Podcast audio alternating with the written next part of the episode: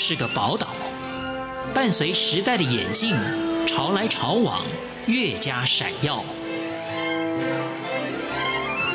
欢迎收听《潮台湾》，发现台湾的美好。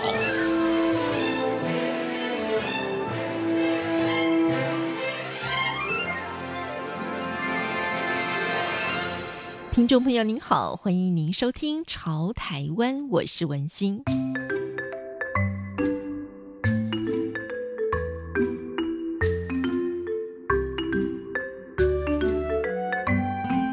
主持人好，各位听众朋友，大家好，我是包干护士，你们可以叫我爸玩。很高兴呢，今天来跟大家分享各种的旅游经验。包干护士的话呢，其实是因为我的职业本身就是护理师。其实大家对这个职业的印象就是很包干，一直轮三班，就用这个名字来取。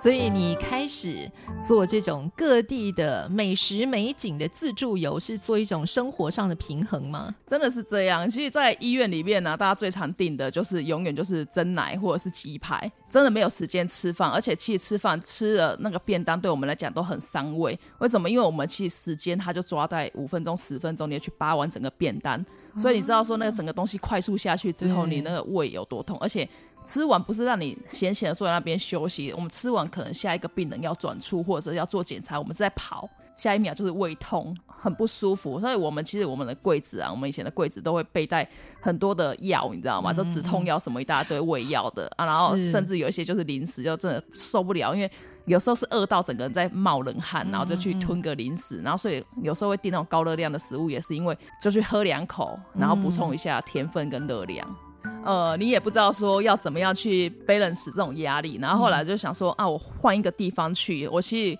以前呢、刚去工作的时候，呃，不瞒大家说，就是做梦都会梦到那个医疗器材的声音，整个晚上你都没办法睡，而且整个晚上都梦到说病人在转进转出转进转出，所以就没办法睡得很好。我后来就就宁愿通车一个小时，离开那个环境，然后看会不会睡得比较好。然后后来的话呢，就是在转而说啊，我要转移注意力，我去做其他休闲的事。然后我去下班的时候，我就让我自己的心情沉淀下来，我去写一些分享的东西，转换注意力，嗯、去 calm down 下来。我想也为所有忙碌的现代人，我们来转换一下心情哦。我们要带大家去露营，露营，大家第一个会想到的就是自己搭帐篷嘛。可是现在有很多的人根本也不会搭帐篷啊，所以呢，有很多台湾的露营地什么都帮你准备的好好好，就是露营地一应俱全。这样子的露营地其实蛮多的，甚至它的营地的设施，它就是已经有些比较国外的规模，什么都有。然后你几乎就是人只要去就好了，嗯、然后你要什么设施，那边其实都可以提供。然后甚至你没有带，它还可以租借。像我们。十几年前在露营的时候，他可能那些营地还没有那么多。可是随着网络兴盛，然后大家那互相报写本，嗯、然后报来报去之后，就变成说，像我们去的山竹那种新竹啊，他可能山中就有一块地，然后让你露营，然后一早上起来看晨曦，这样很漂亮。嗯、可是山上的那个部落酋长呢，看到说，哎，这里也有一块地啊，就变成露营地。所以那个你可能那座山原本只有一块营地，最后就变成十几块。然后后来就是变成说，近年来又有人在讨论环保问题，然后政府要不要管之类的，所以就变成有些棘手这样子。霸文从最初自己搭帐篷，到现在呢，也很流行的就是租露营车。对，其实很久之前的话，也没有说呃露营车什么法规之类，嗯、因为其实最早之前那种露营车就是福斯那种 T4 的、嗯、比较加强型的厢型车去改的，嗯、只是后面的话呢，大家比较进步一点，现在用小货货卡去改，比较偏向法规的那种是拖车。对，因为后来的话是有些人是我我也不想要改车，我自己就是一个比较有动力的一个修旅车，嗯、我后面其实可以加一个黄，然后就拖一个拖车就可以出门了。是对，所以它是比较偏向是现在目前是轿车结合拖车的方式出去露营。以前有在露营嘛，然后其实我一直很想要开露营车的原因，是因为我是在到处旅行，然后还有很喜欢看旅游频道。然后去日本旅行的时候，开上高速公路的时候，你就会看到说露营车后面它拖了一台快艇，嗯、然后或者是我那时候在呃美国的时候，就是亲眼看到，它就一台那种像巴士的露营车，它后面拖一台小轿车，可能到营地之后它摆着，它家摆着之后，他就开着小轿车出去游览景点。那种露营车的那种形式的旅游，它是在国外是非常盛行的。对、嗯，可是，在台湾你也知道，就是我们的地府毕竟没有那么广大，嗯、所以其实我们现在目前流行的是定点露营。比如说，我们以前在一开始在露营的时候，其实我们是车上就是满满的载满了装备。然后我们可能如果像去新竹或是苗栗露营，我们就会顺便就是规划一日游这样子，嗯、就是景点玩一玩之后，然后再到定点去扎营，然后大家一起在那边做饭啊，然后聊天啊，然后隔天再拔营回家。这样子来规划自己的周末的假期啊，真的是很棒的一件事情。那么霸王呢，已经把自己的露营地啊，就延伸到国外去了。而今天我们要带大家去的是我们很多台湾的朋友最熟悉的北海道。很多人都很爱去北海道，可是呢，到底有多少台湾的朋友曾经开着露营车在北海道做自助游呢？真的要开露营车啊，而且是在国外，我觉得要注意的事情，当然比在台湾要更多。所以基本的知识，我们应该先具备哪一些呢？我们第一个条件是，它只要是一般呃小客车的驾照，嗯、一般的小客车的驾照就可以了。而且日本的话，对台湾其实还蛮友善的，所以我们只要准备一本，日文译本，嗯、我们也不用整个国际驾照，哦、我们是日文译本去租就可以了。所以它是一般客车，你也不用额外去考。对，那去的时候，另外一个要小心注意的就是，不是只有驾照而已，它是左右两边相反的，必须要习惯。包括说，呃，我们在打方向灯跟打雨刷，它两边也是反的。这相反以外，排胆是一样的啦，其实就是花时间适应。对，你就是其实就直线开在路上就好了，嗯、然后只要不要跟人家对撞都 OK，、嗯、然后你就花一点时间适应，嗯、然后左右这样子，然后还有抓距离。会开车的人，他其实花上半天的时间，他就会习惯了。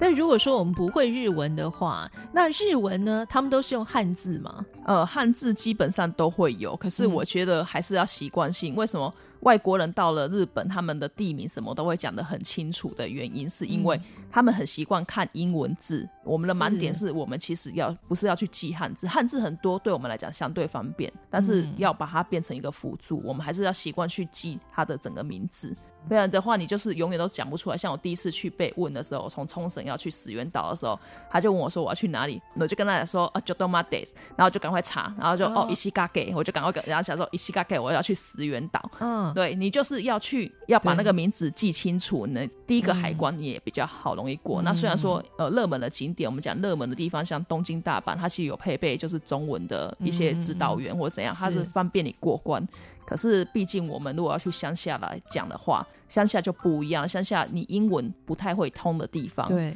所以你更要去把一些重要的一个名字，我们讲说名字景点，你要把它记下来。嗯、那导航的部分的话，你自己手上就有导航，你知道网络都有备的话，你手上的导航其实你打开 Google 地图，你输入中文，它其实也会帮你导，不用担心。然后车上它有导航机，嗯、那它其实发那种中文音跟日文音，它其实都可以选择，不用太害怕。像你们租的这个露营车啊，车内空间可以容纳多少的人呢？大家揪来揪去，每个人都想去怎么办？其实就是容纳七个人。后面上下铺的宽度是六十公分，高度的地方的话，它是不到呃六十公分的，所以它是有点像弯着腰进去。嗯、胖的人来讲，他可能。柔软度第一个不够，第二个体型的关系，光要塞到那个地方就有点困难。可是那种像小只一点，它钻进去，它很快就进去了。下面的话呢，它有一个床铺，拉开是可以睡两个人。它睡两个人，可那个地方睡，虽然说你要睡两个人，它是拉开是大概有一百公分，那也是两个瘦子睡在那边，或者是一大一小。嗯、那上面的话，车顶上它是标板可以睡三个人，基本上三大一小也没有问题。可是你如果三只都很大只的话，那也有很有问题，要变成它塞满满。标板是七个人，可是七个人就像那种营帐的空间一样。我们以前在露营的时候都跟人家讲说，你们家如果四个人要买六人帐，嗯，然后如果你家六个人要买八人帐，以此类推。是，所以甚至说我们那种它标板的那种双人帐可以去登山露营的，其实那种一个人睡刚刚好。嗯，所以相对来讲说，啊，你虽然标板睡七个人，可是其实大人小人就要抓好。嗯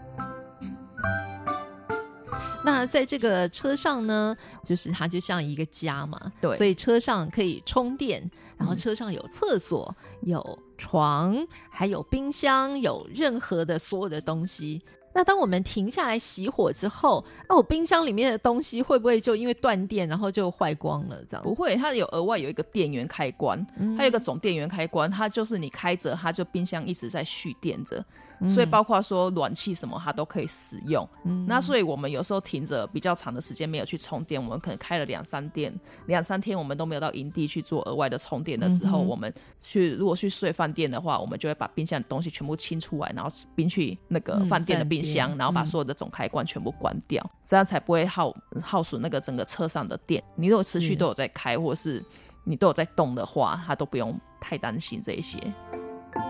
接下来就是要规划像这个十几天的行程啊，那你们因为都已经是旅游专家了哈，那像你自己也是事前会做那种很详细的规划嘛？像我是部落客嘛，嗯、所以我最会确定的东西是机票有没有，护照带了没，是钱带了没，我的手机有没有带，我的电脑有没有带，我相机有没有带，结束。就是我的交通工具有没有确定有搞定，然后我要 pass，然后怎么用？嗯、好，这个东西没有问题。还是我要租车，我要到哪里租车，然后要去哪里？嗯、没有问题，这样就 OK 了。然后再来就机票的时间，呃，是什么时候去，什么时候回来？那钱带着，什么事都可以解决。嗯、包括说我们现在有时候都不先事先订房的，有时候是看天气形势。啊，今天那个。长期下雨，OK，我不要去长崎，我先去广岛或是哪里，嗯嗯、然后先往下走，因为 pass 都不用钱嘛。如果我是拿那种好几天的那种五天的 pass 的话，我到处跑的时候不用钱的，所以我可以自己移动，然后移动的过程中我就线上订房就好了。因为像我觉得就是大家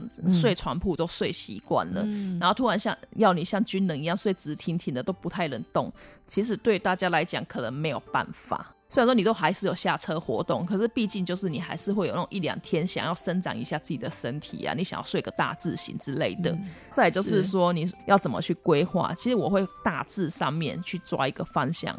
因为你去到当地。当地再看，嗯、因为有时候我们抓 Google 地图，Google 地图它是拉直线的距离，嗯，对，大家有个观念，Google 地图是拉直线距离，它直线抓出来是两百公里，嗯、结果发现那两百公里是开山路嘞，所以那时间是不一样的，嗯、所以我们必须要有所应变、嗯、啊。如果你那一天就是把它排好排满的话，你就会哭了，因为永远都到不了。对，所以变成说我只抓大方向，我可能今天去西藏，我今天去带广，我今天去川路，我大概抓一个方向，然后我中间的景点是随看随玩，因为我 Google 地图拿出来，我去旁边都有景点标示嘛，然后我经过的时候，有时候是它没有标示的，那经过刚好觉得哎看起来不错哦，要不要下去走走？嗯、我们就有时候景点是这样获得而来的，是，所以我直接抓大方向，你想去哪里，想去哪里，嗯、我们把这些点放进去，但是其他点多的我们不要进来。有多余的时间，哎、欸，旁边还可以去哪里？然后其实有时候景点的记载也不会那么详细，我就把地图一直拉大拉小，拉大拉小，然后一直看看周边有没有哪个地方可以去的。那我们就有点像额外获得的一个景点这样子，嗯、所以也会跟听众朋友大家分享的就是说，你出去旅行，你大方向抓好就好了，你不要把自己都塞满，因为塞满你会变成你一直就是赶那个行程，嗯、那造成自己无形的压力。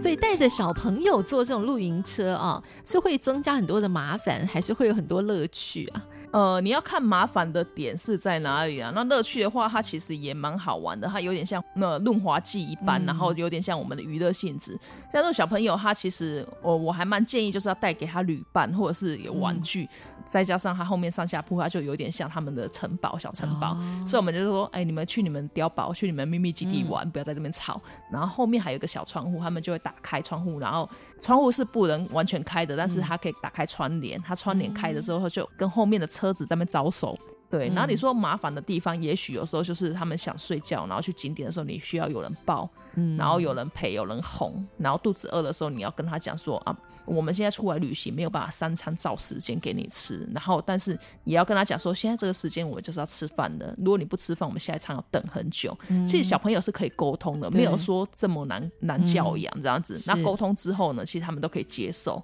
所以他们也是按照我们的时间 schedule 在玩，嗯、不会特别说有额外的一个。要求什么样子？但是我们这种是仅限于说学龄前你还可以沟通的朋友。如果你是那种两三岁，那是可能还在喂奶，你可能就是按照时间给他嘛。好，非常谢谢你，谢谢大家。